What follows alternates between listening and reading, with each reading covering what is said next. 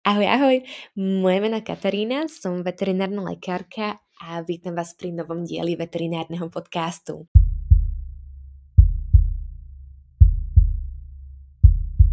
Chcela by som poďakovať za navrhnutie tejto témy mojej patronke Eme a vlastne chcela by som poďakovať všetkým mojim patronkám Eme, Vanese a Johanke za to, že umožnili, aby táto epizóda mohla vzniknúť. A pokiaľ by ste aj vy chceli podporiť tento vzdelávací projekt, tak kliknite na odkaz v popisku epizódy a za váš finančný príspevok máte možnosť si na Patreone potom stiahnuť napríklad šikovné e-booky o tom, ako zostaviť domácu lekárničku, ako riešiť nejaké bežné zdravotné problémy psa. Po prípade môžete navrhovať témata ďalších epizód a mať k dispozícii rôzne zaujímavé materiály. Dnešná epizóda už mala byť dostupná online minulú stredu, ale bohužiaľ kvôli technickým problémom sa mi ju nepodarilo nahrať na podcastové platformy tak um, vychádza takto so spoždením, ale aby som vám to trochu vykompenzovala, tak tento týždeň vyjdú dve epizódy, táto epizóda a potom ešte jedna koncom týždňa a potom už budú pravidelne vychádzať každú stredu, aby ste sa na ne mohli tešiť. Dneska začneme trochu dramaticky, a pozrieme sa na nejaké titulky rôznych internetových stránok a spravodajských serverov. Takže prvá, tvnoviny.sk 12.12.2022. Na Slovensku zaznamenali zriedkavé ochorenie psov, pri ktorom sa za pár hodín už kriapu k smrti. startup.sk 28.12.2022 Pred nebezpečným zabijakom psov vystriha už aj slovenské mesto ohrozuje konkrétny druh. O ochorení informovala veterinárna ambulancia Kisuce. Vakcína proti chorobe zatiaľ neexistuje. Topky.sk 29.12.2022 V okolí Žiliny zúri nebezpečná choroba. Neexistuje proti nej vakcína a jej obeťou sú psy. O čom to píšu? Všetky tieto články sa odkazujú na ajuskyho chorobu alebo pseudobesnotu. Jedná sa o infekčné ochorenie, ktoré spôsobuje vírus. Volá sa to Ajuskyho choroba preto, pretože v roku 1902 toto ochorenie prvýkrát objavil a popísal u hovedzieho dobytka profesor Ajusky, ktorý je z Maďarska. Táto choroba sa vyskytovala prakticky po celom svete a bola to choroba, respektíve stále je to choroba, ktorá je typická pre prasatá. Prasatá sú jediné, ktoré nákazu túto chorobou prežívajú a tým pádom túto chorobu prenášajú ďalej. Vnímavé na pseudobesnotu sú všetky teplokrvné živočichy, všetky cicavce, ale človek a primáti nie Tiež u koní je toto ochorenie veľmi, veľmi zriedkavé, ale inak sa s ním môžete stretnúť u ovci, u kôz, psov, mačiek, potkanov, myší, u líšiek, u strniek, jeleňov, medveďov, zajacov a tak ďalej. Ale u všetkých zvierat, okrem tých prasiat, tá choroba končí smrťou. Čo sa týka toho prenosu, tak eh, môže to zviera dostať od prasaťa, ale inak sa to neprenáša.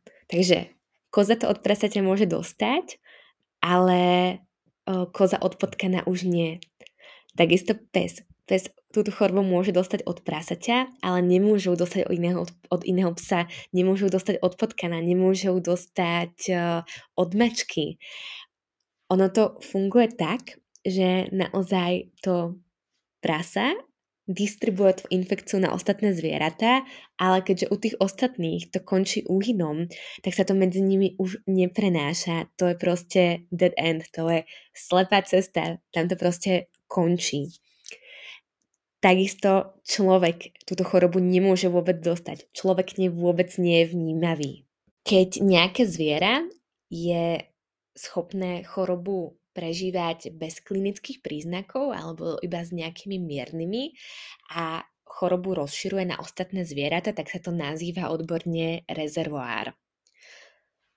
U tohto zvieraťa sa ten vírus pomnoží, ako keby vytvorí svoju vlastnú vírusovú armádu a potom rôznymi telesnými sekretami, napríklad hovienkami, soplom alebo slinami sa ten vírus, do, sa ten vírus šíri do prostredia, kde tieto rôzne telesné tekutiny môžu olíznúť iné zvieratá a ochorejú, alebo priamo v styku s nakazeným jedincom sa môžu nakaziť iné.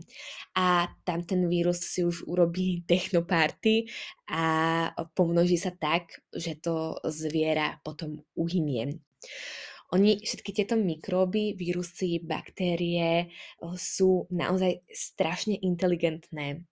Napríklad pre tie vírusy, lebo dneska sa rozprávame o vírusovom ochorení, je typické to, že sa nevedia replikovať samostatne, pretože je to de facto iba genetická informácia a aby sa vedeli rozmnožiť, tak tomu potrebujú translačný aparát hostiteľa. To znamená, že aby ten vírus mohol mať miminka, tak si potrebuje pomôcť buňkami nejakého živočícha. U tých prasiat, a teraz myslím ako divoké prasata, tak aj tie domáce, tak infekcia ajovského chorobou prebieha v závislosti na veku. Úplne malinké prasiatka, tie sú postihnuté najviac a častokrát môžu aj zomierať. Dospelé prásnice, tak u tých sa choroba prejavuje tým, že majú veľmi časté potraty a napríklad dospelí teraz neviem povedať mužský rod od prasata, asi dospelý kanc, alebo nie som si istá, či to kanec je český, alebo sa to používa aj v slovenčine, ale proste dospelý samec prasaťa, tak uh, ten častokrát nemá vôbec žiadne klinické príznaky, alebo ten vírus v ňom ako keby spinka a čaká na vhodnú príležitosť, kedy sa začne rozmnožovať a to sa potom volá odborne latentná infekcia. Pseudobesnota sa prejavuje predovšetkým príznakmi postihnutia nervového systému, dýchacieho traktu a potratmi. U ostatných zvierat, to znamená zvieratá mimo prasata, je najviac pozorované extrémne svrbenie, ktoré sa postupne stáva neznesiteľným. Nazýva sa to až diabolské svrbenie. Zviera sa potom veľmi intenzívne škrabe a tým sa seba poškodzuje a vytvárajú sa tak zranenia naozaj veľkého rozsahu.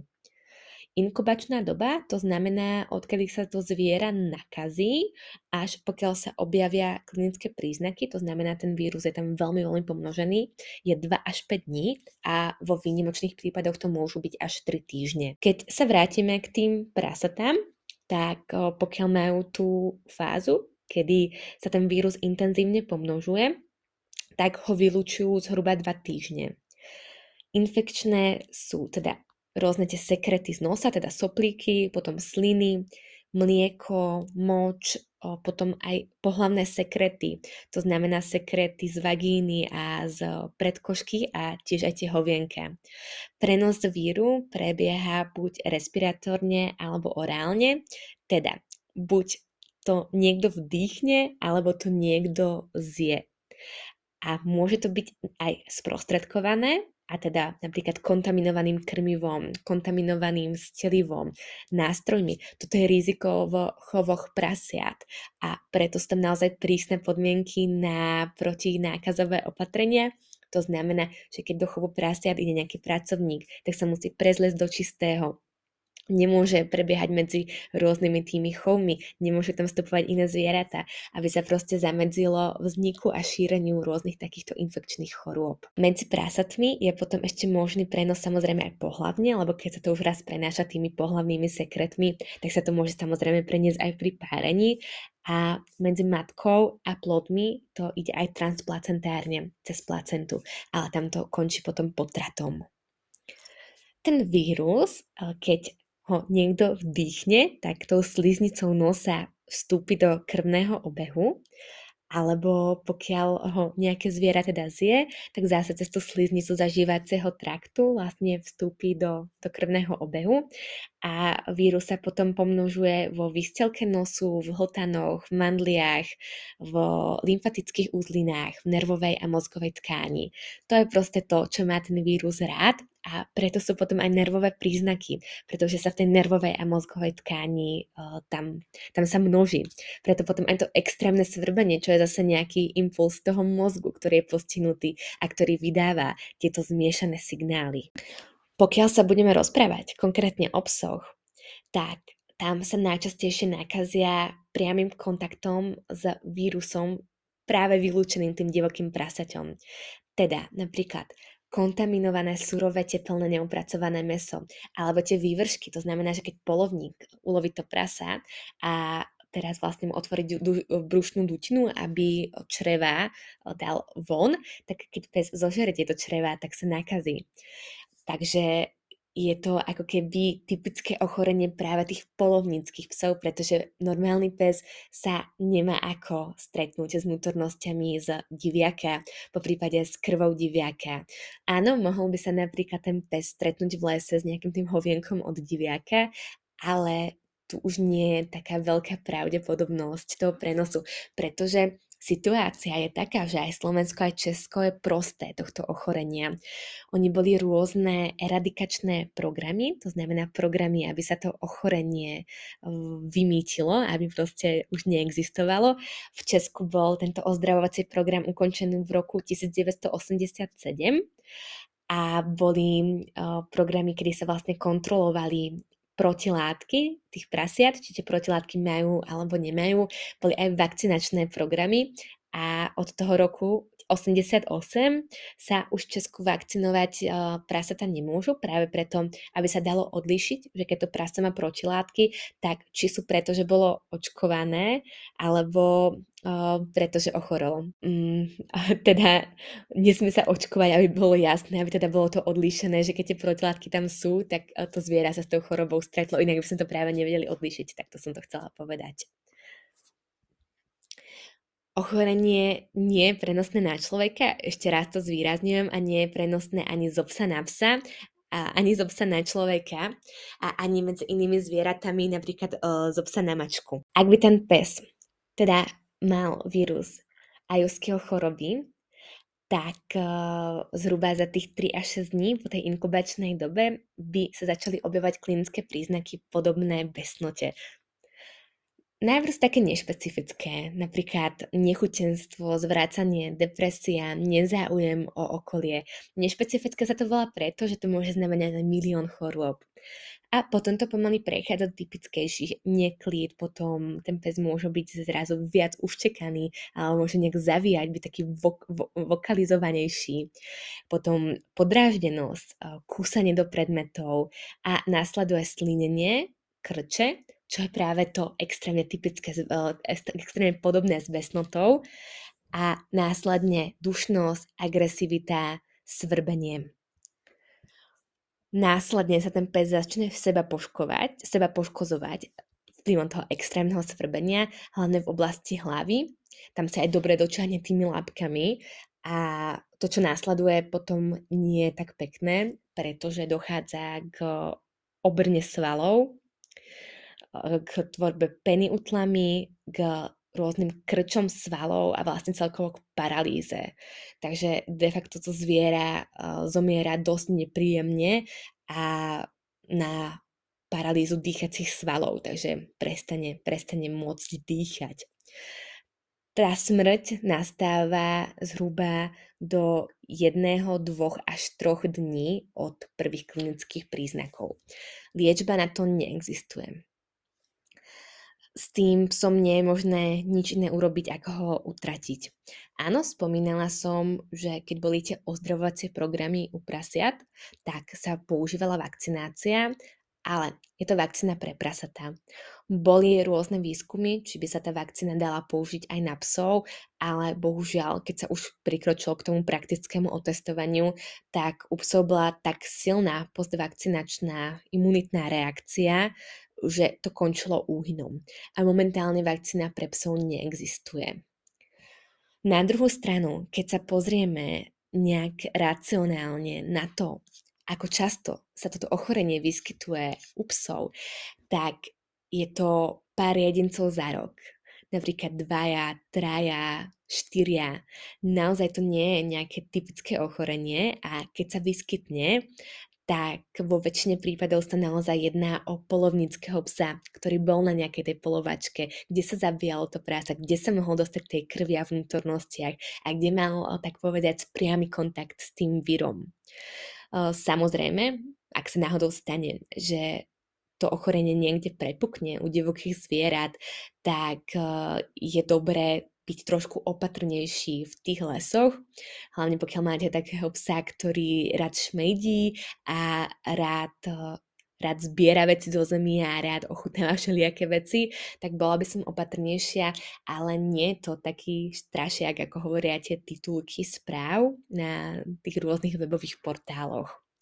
Sú choroby, ktoré sú oveľa častejšie a ktoré sú e, rovnako nebezpečné pre psa. Takže e, netreba sa toho až tak báť, ale zároveň pokiaľ sa niekde vyskytne tá nákaza, tak e, netreba byť ani nejaký um, príliš laxný k tomu.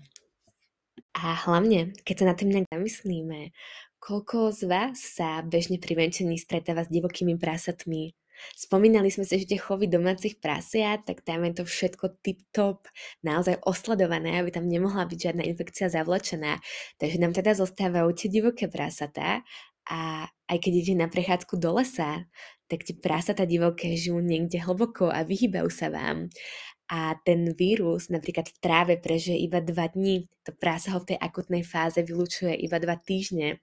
Ten výskyt je naozaj minimálny, lebo to ochorenie bolo proste vymýtené z slovenského a českého slovenskej a českej oblasti.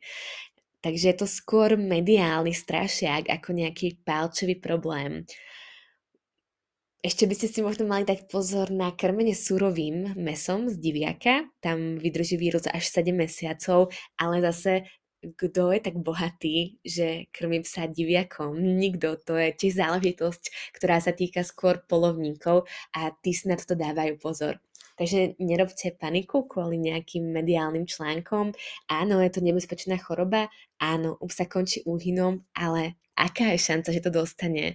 Je to naozaj veľmi, veľmi nízka percentuálna šanca, že by sa to mohlo stať. V každom prípade dúfam, že toto nikdy nebudete musieť riešiť, že pseudobesnota pre vás nebude strašiakom. Po tomto týždni nás ešte čaká podcast o besnote, aby sme si práve vysvetlili podobnosti, ale rovnako aj rozdielnosti týchto dvoch chorôb. A pokiaľ máte nejaký tip na téma, ktoré by vás zaujímalo, tak určite píšte. Budem sa na vás tešiť zase na budúce. Ahoj!